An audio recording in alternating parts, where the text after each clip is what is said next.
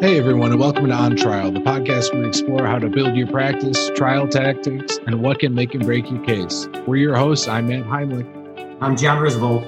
And today I'm really excited to talk to John about this case. Um, John recently achieved a, a, a, fairly remarkable settlement under the circumstances for a client of his, um, especially considering COVID and everything else that's going on right now. And the, one of the reasons I'm really excited to talk with him about this is like I tried to explain with uh, the case I talked about last time, everyone has a case like this on their dockets. You know, everyone has a case where the insurance doesn't match up with the injuries. And our job as lawyers is try to achieve the best recovery possible for our clients. And what John did is really remarkable. And he created opportunities where there may not have been one before he got involved.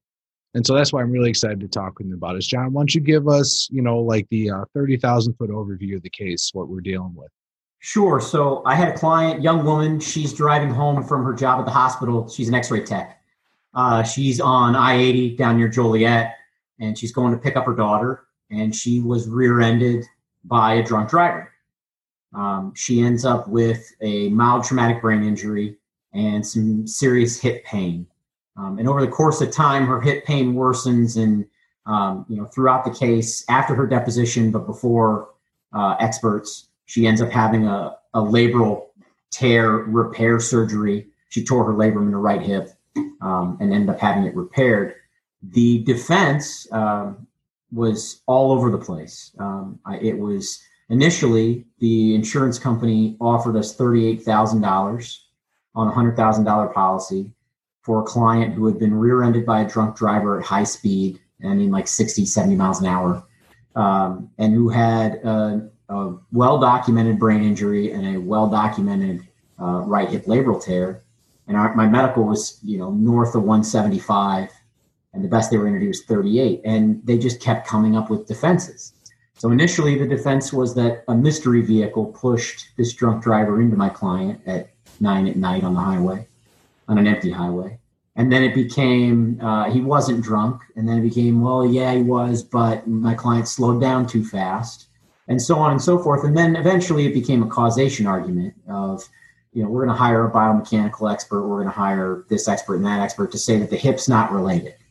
Um, at the end of the day, what we did is just sort of methodically work through the case um, and set them up for uh, essentially bad faith. And we got to a point where the case was set for trial in Will County this year in September.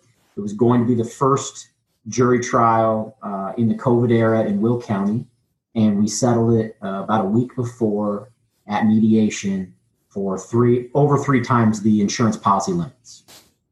Yeah, it's just a great result. Um, but I want to back up to the beginning, or maybe even before the beginning. You know, when a case like this comes into your office, you know when it's clear from speaking with the client that a this is a liability case and b the injuries are big but the insurance is small you know what are you thinking? What are you doing to try to make sure that you can present this case uh, in the best way to the insurance company?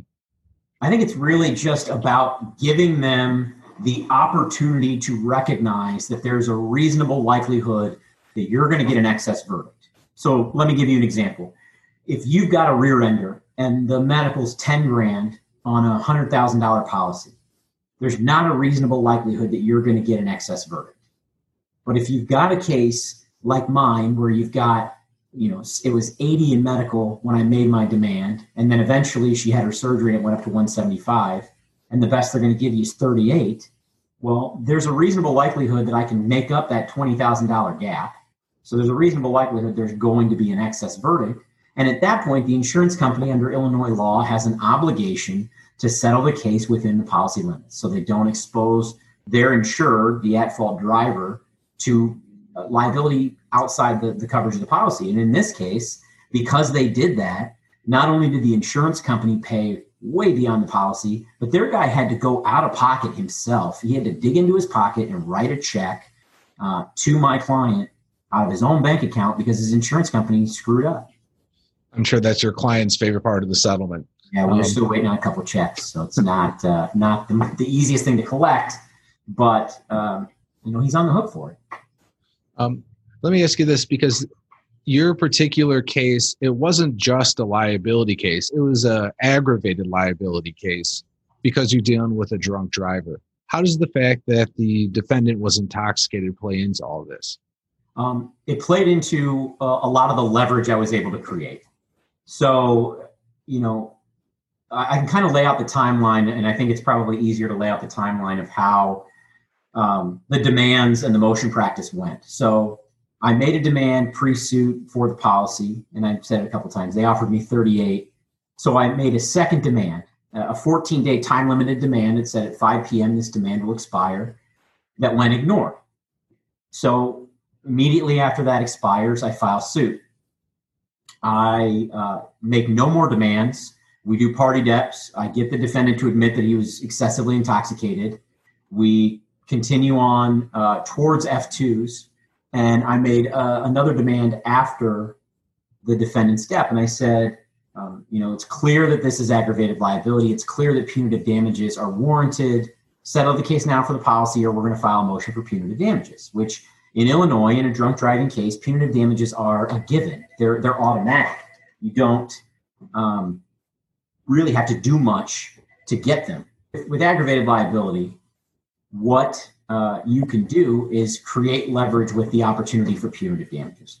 So I did that, and then going into uh, the medical testimony, the treating physician testimony, I made uh, another demand, and what it said was essentially, um, "Look, you have one more opportunity to settle this case for the policy. If I have to go and depose these surgeons and spend money and spend time and hire experts." then we will not settle this for the policy. We're going to settle it, uh, you know, by verdict. We're not. We're going to go to trial. We're going to get an excess verdict, and we're done. And uh, the response from the defense lawyer was, "I want to take these F two. Uh, I want to take the surgeon's depositions. We're not going to settle." Okay. Um, and so the surgeons gave us predictably very good causation testimony. And following that, I did um, what you know a lot of people are starting to call sort of a running with the bulls demand, and, and based on the, the book by Nick and Courtney Rowley. But essentially, it's a time limited demand in excess of the policy. Illinois has some really good but untested bad faith case law.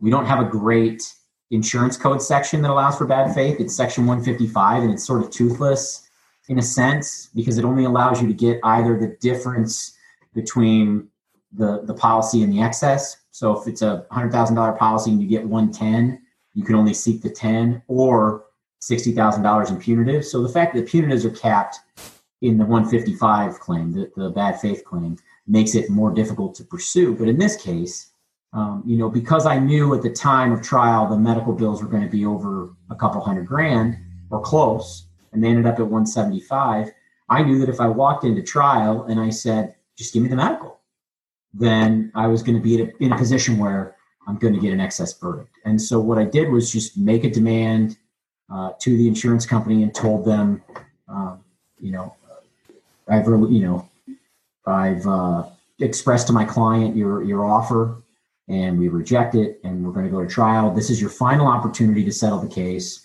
um, and you know, this is our time limited demand. We will settle the case for X dollars, and it was several hundred thousand dollars. It, it may have been uh, even a seven figure demand. It was it was a preposterous demand, but the idea is to create chaos. You're just throwing a grenade into their camp and, and watching them sort of freak out a little bit. And they did. And it was great. So let's say, you know, you do get an excess verdict um, and you're trying to, you know, prove the bad faith case against the insurance company. What kinds of things are you trying to do? I know you talked a little bit about the law in Illinois, about the standards, but what, how, walk us through that process for you. Sure. So setting up bad faith for me is, is super simple. Um, show the insurance company all of your cards right off the bat. Uh, if you have a case that you know you can win because liability is great and you've got solid damages, show them your cards. Put all your cards on the table and say, look, this is how we beat you. Pay me the policy. Honestly, nine times out of 10, they're going to pay the policy. One time out of 10, they're going to screw around and they're not going to. Um, and so you can take that case and give them a second opportunity. But make sure that these demands are time limited. So you make your initial 30, 30 day we call it an Olympia Fields demand because Olympia Fields is the big Illinois case about bad faith, and if you don't settle within the policy, there's bad faith, et cetera. So you make your Olympia Fields demand, give it 30 days. If it expires, or they give you a crappy offer, which is a rejection of your demand, don't even don't even negotiate. Just make a second demand that outlines all the bad faith case law in Illinois. And again, I'm happy to put these in show notes. I'll share my demands. You want to email me? I'll send you copies of demands. I'll send you the copy of the demand in this case um, that got us where we got. But that's that's step two is sending this second bad faith demand. It'll expire. They'll ignore it. They're not going to pay you because they're obstinate. And then file suit and ignore them. And don't accept any offers. The hardest part about this, truthfully, is getting the client on board getting the client to understand that you're going to get paid. It's going to take a long time, but there's a really, really high likelihood that when we try your case, there'll be an excess verdict. And so you need to get your client to understand that taking short money, even though it's the policy, is the bad decision. And that's, in my opinion, the harder part of these cases. But setting up the insurance company is a really straightforward, methodical process of allowing them to continue to blow deadlines. And that's that's really all it is. Um, the Illinois case law is really, really clear that as soon as they know that there's a reasonable opportunity to settle within the policy limits, they have to take it.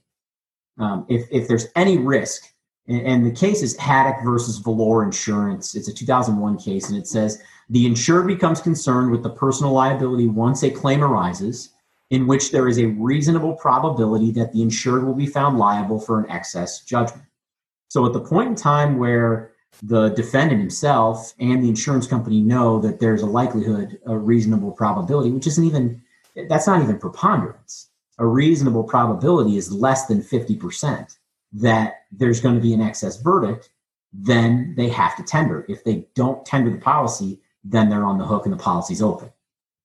And you'll hear that phrase a lot. You don't hear it a lot in Illinois. You'll hear it a lot in California if you spend any time around any California trial lawyers. And if anybody from California is listening, I know your procedures are a lot different for for popping the lid and opening policy. And it's a newer thing here in Illinois. There aren't a lot of people that are getting excess verdicts or settlements, at least that I know of, and that are that are popping open policies. But if you follow the steps, and they're they're very very simple, make a demand, ignore any settlement offer below the limits, and don't negotiate.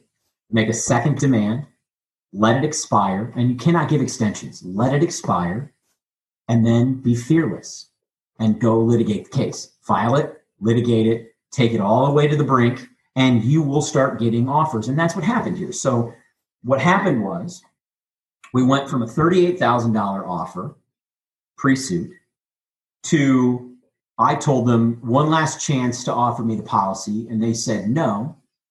I made my pie in the sky demand and they sent me a check for $99,000 out of the $100,000 policy. And so this is when it gets really good. There are a whole list. If you look at section 154 of the insurance code in Illinois, there's a whole list of improper claims practices. And the, the list goes on and on and on, but it's things like unreasonably low offers or coercive attempts to settle so I, I just started making lists, right? Which one of these did they violate? Check, check, check, check. Keep it as a checklist. So here I've got a check for ninety-nine thousand of the hundred thousand dollars. That's an attempt to coerce settlement. That's an improper claims practice. So I, I mean, I still have the check. I, it's sitting in my desk, and uh, someday it'll go in a frame because I think it's fantastic.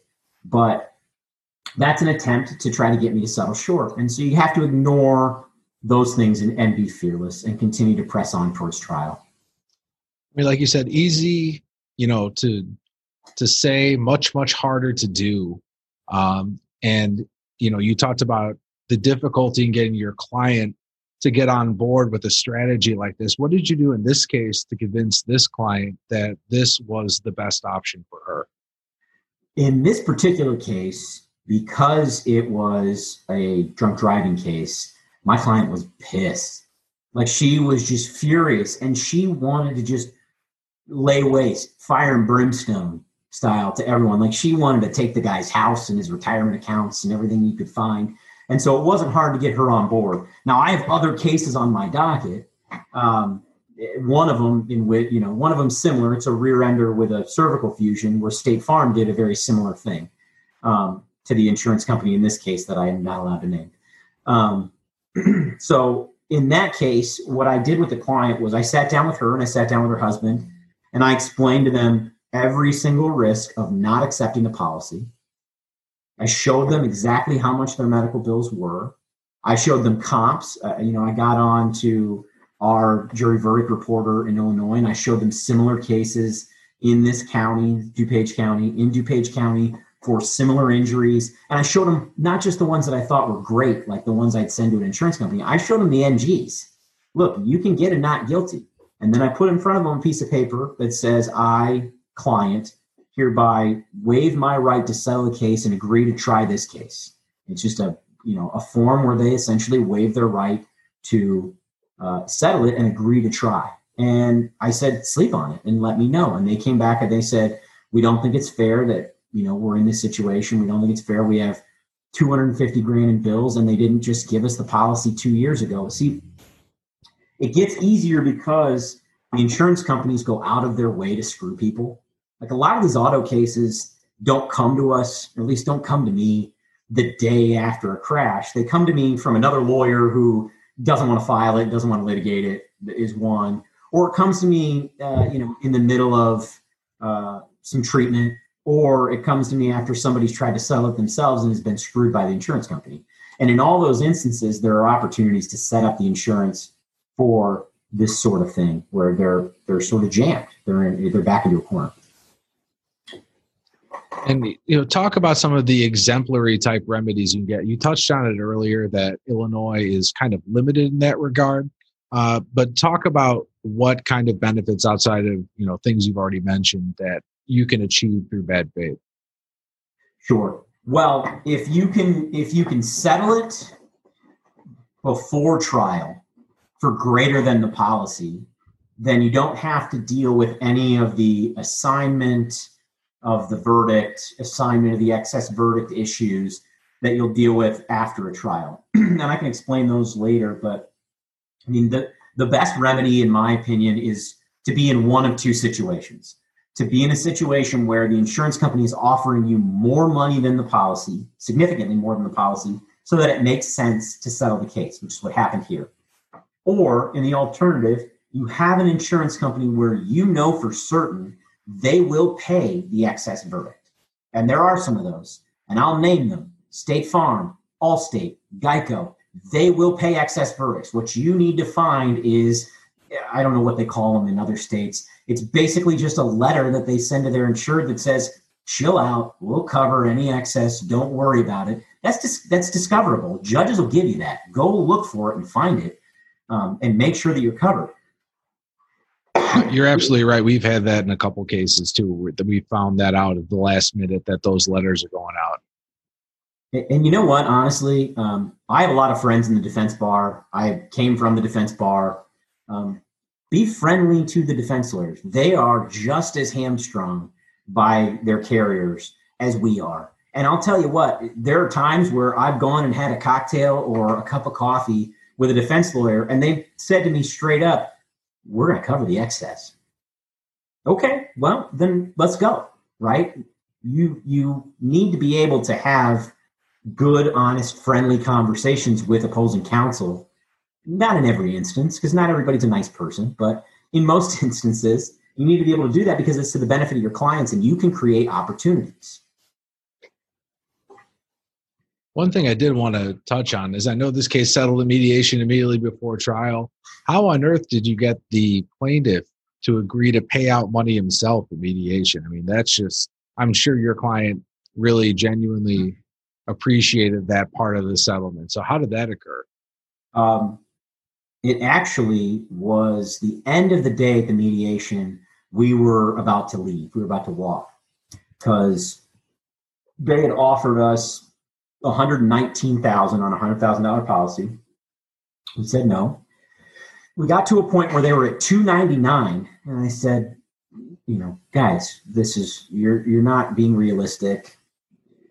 Get us over 300 and maybe my client will consider it. And what they came back with was we're not going to pay another dime. the insurance company. He's not going to pay another dime. Would you be interested in, in defendant paying something? And he's willing to pay a thousand. And I said to my client, look, this is this is a good deal. This is going to put, you know, two hundred thousand dollars in your pocket, essentially tax free, more or less, one hundred eighty grand in your pocket tax free after fees and costs and everything else. Um, you know that can do a lot for you. You're a single mom. That can do a lot for you. Um, what do you want? And she said, I want. I want him to have to pay more.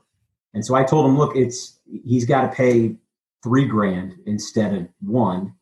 And he's not a, a person of means. He's a, he's uh, got very little money. So um, you know, she wanted to send a message to him. This was his second DUI. He was almost four times the legal limit. Uh, he had had 12 beers and four shots in a matter of three hours before he got on the highway. And so she wanted him to, to face some sort of consequences for the serious catastrophic injuries he caused. And so that's, that's how we got him into that position. that's just remarkable, remarkable achievement. Um, and I'm sure, you know, like I said, because clients always want that. They want the other person who committed the wrong to know the ex- a the extent of their injury and b how much it hurt them, and they want you know some sort of justice from them, not just the insurance company, because they know it's the insurance company that handles everything. You know, they may never speak to the defendant, they may never meet the defendant again. And so I, I think that you know that could bring an amount of closure almost more than you know the rest of the money could. And that's what it did here. A lot of it was was closure for her she felt justified she felt like she got to have her day in court more or less because he by paying a significant amount of money to him um, was able to essentially admit fault Yeah, let's let's talk about what happens in the bad faith context. Let's say I use the John Risvold, you know, method that you just went through for setting someone up for bad faith. And then I go out there, I try my case, I get my excess verdict. But it's not against one of those insurance companies you just named. It's someone who may be hanging their insured out to dry. What what happens after that? How do you turn that judgment into an actual recovery from your client? starts before the judgment, long before the judgment. Um, what I do and what I have been taught to do and what I would recommend you do. And again, uh, I'm happy to share all of my briefs and evidence or evidence, all of my uh, demands and case law and everything else. But it's essentially this: once they've you know given up the opportunity to settle the case for the policy, you need to make a true value of the case demand. So, for instance, the, case I was talking about earlier that has a it's a rear ender with a cervical fusion, hundred thousand dollar policy. They wouldn't pay me the policy. They they offered me sixty eight or sixty five. Okay, I made a $1.2 million demand because that's what cervical fusions go for in and around Chicago. And I have all the, the jury verdict reporters to back it up. So that is now the demand. And what I do in that demand is I address that demand to the defense lawyer to every money decision maker at the insurance company. So the the title, and this is what I've been taught to do. The title of the email, the to part of the email says, "Mr. Defense Lawyer, Attorney for Defendant, and Miss Smith, Claims Specialist for Insurance Company, and Mr. Johnson, Defendant, and all all money decision makers in this matter, as you know, demand." And at the very end of the demand, I make my money demand, my time limit, and then I say, please forward this demand immediately to the defendant and advise him of his right to independent counsel because you have a conflict of interest. So if you are in the opposite situation, right, you cause a crash and your insurance company screwing around, you have a right to independent counsel outside of the insurance company. So what we want to do is create not even necessarily create, but bring to light the conflict inherent between a defense lawyer who has to work for both the insurance company and the insured, because those two people are not on the same page. The insurance company is not always doing what's best for their insured, they're doing what's best for their bottom line, and that's conflict. And if you can expose and create that conflict, then you have the defendant himself shouting from the mountaintops to his insurance company, What are you doing? Settle this case. I don't want to lose my house. I mean, as an aside, one of the things I love to do in defendant depositions, and any defense lawyer who's listening to this, just here's, you know, here's your uh, uh, warning of what I'm going to do in a defendant debt. I like to turn right to the defendant and say, Did you know we made a policy limits demand in this case for $100,000? Did you know you have an insurance policy that's $100,000? Did you know? Have you ever seen our demand? No, you haven't. Did you know that if you told your insurance company to settle this case right now for the policy, we'd leave and you'd never see me again? Did you know that? What do you think of that? And defense lawyers obviously are pissed and they're throwing a fit. But now you have a defendant who realizes, oh, I have an out. I have a way out of this. I have a way out of the risk. So you want them to be aware of that. The other thing that you really, really want is for them to actually have independent counsel. But say they don't. Say we get through the ver- through verdict and you're at the end of the trial. you have to protect the verdict. You get past post trial motions. Verdict's protected. Now you have this excess verdict. You have to get the defendant to assign his bad faith claim because it is the defendant driver, the defendant uh, insured, who has a right now to sue his insurance company for bad faith. So the defendant now gets to sue his insurance company for bad faith and say, You hung me out to dry, you screwed me. We had a contract, you breached it, you're on the hook. What you want is for that defendant to say, I don't want to litigate that. I don't want to spend the money. Um, you do it for me Mr. Plaintiff and plaintiff's attorney, or Miss Plaintiff and plaintiff's attorney. You do it for me. Um, and as in exchange for that, you will agree not to come after me personally for that excess. And that's a simple exchange. You say to the guy, look, assign us the claim and we won't come after you personally. The hard part is being able to speak to him because that person is still represented by the insurance company. So again, this goes back to what I said in the beginning be friendly and friends to the defense lawyers because they are the ones who are going to help you get assignment. They're the ones who are going to help you get this process accomplished. It's okay to be a zealous advocate. It's okay to be chomping at the bit to win and be aggressive and everything else. Like I'm a pit bull. I, am very aggressive. Sometimes I come off as a jerk. I don't mean to, but I've learned the longer I've done this that if you can befriend more people and you can get more people on your side, you're going to get into these situations where assignment is easier, where settling cases beyond the policy is possible. Um, you know, and then things start to fall away, right? Like I don't look at cases anymore, um, especially in the last year, in terms of like what are the policy limits? There are no limits. If the insurance company screws it up, there's no limits. They don't exist. So it just it starts well before you get the verdict, but after getting the verdict, you have to get assignment. So, John, you know, we're going to wrap up here in a minute, but I want to kind of give you the last word on this topic because, I mean, you, you got a lot of experience here. Um, I think you've put out some great information uh, and very usable tips for people, you know, when dealing with you know this this very common situation. Uh, any last words on the matter? If you want to learn how to do this, uh, call me. My cell phone number is 816-896-5749. I'll talk your ear off about this all day long. Um, there's a great book about this called Running with the Bulls that I referenced, I think, in every podcast episode that we've had. I think I referenced that book. That's where I learned a lot of this stuff. I learned it at conferences and stuff like that too. But it's it's very, very straightforward and very simple.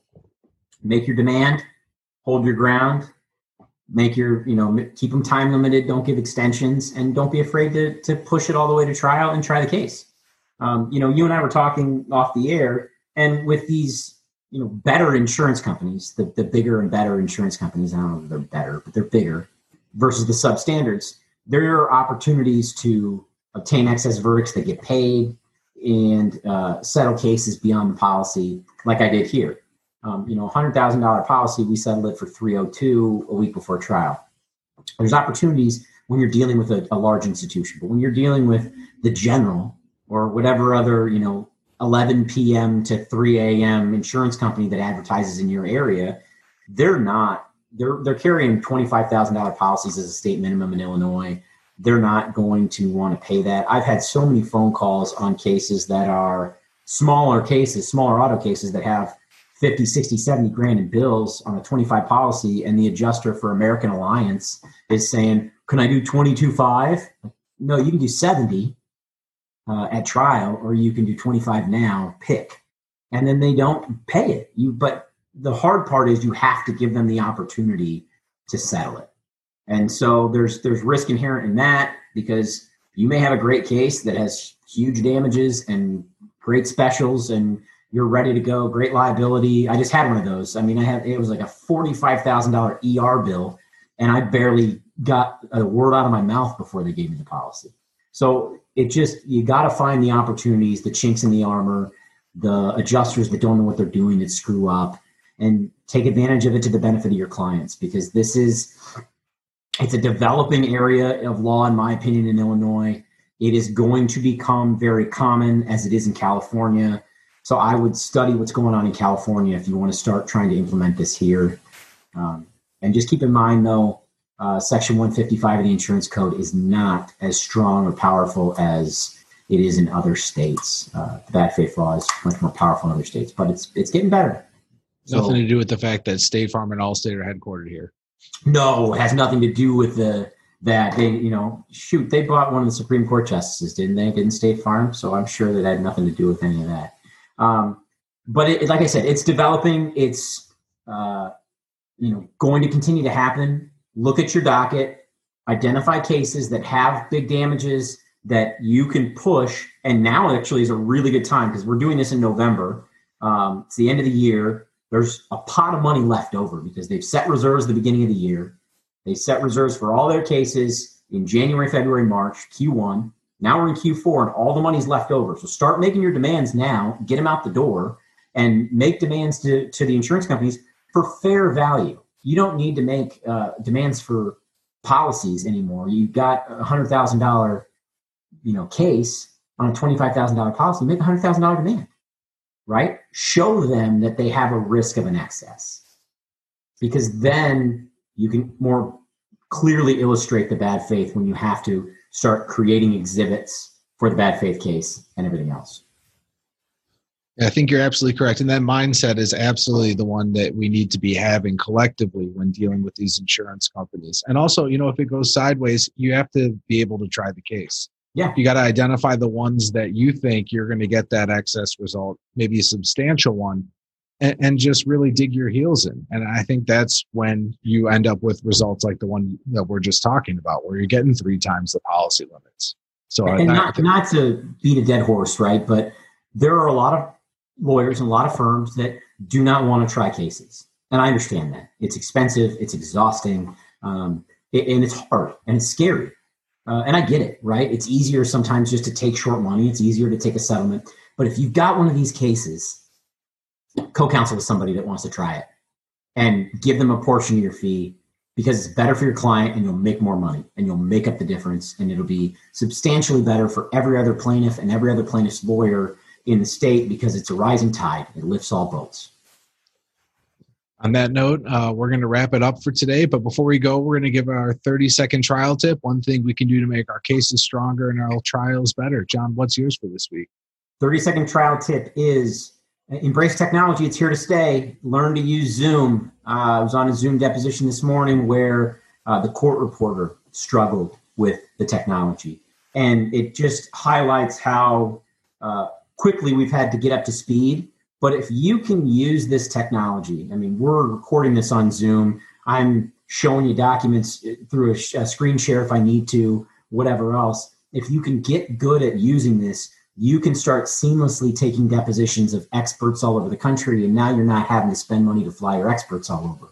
Now you're hopping into court for five minutes instead of an hour and a half in the car each way things like that. You're going to start saving yourself a lot of time and energy and you're going to get really really really good at it to the point where it's going to be as easy as in-person stuff. So just learn to love it because it's not going away.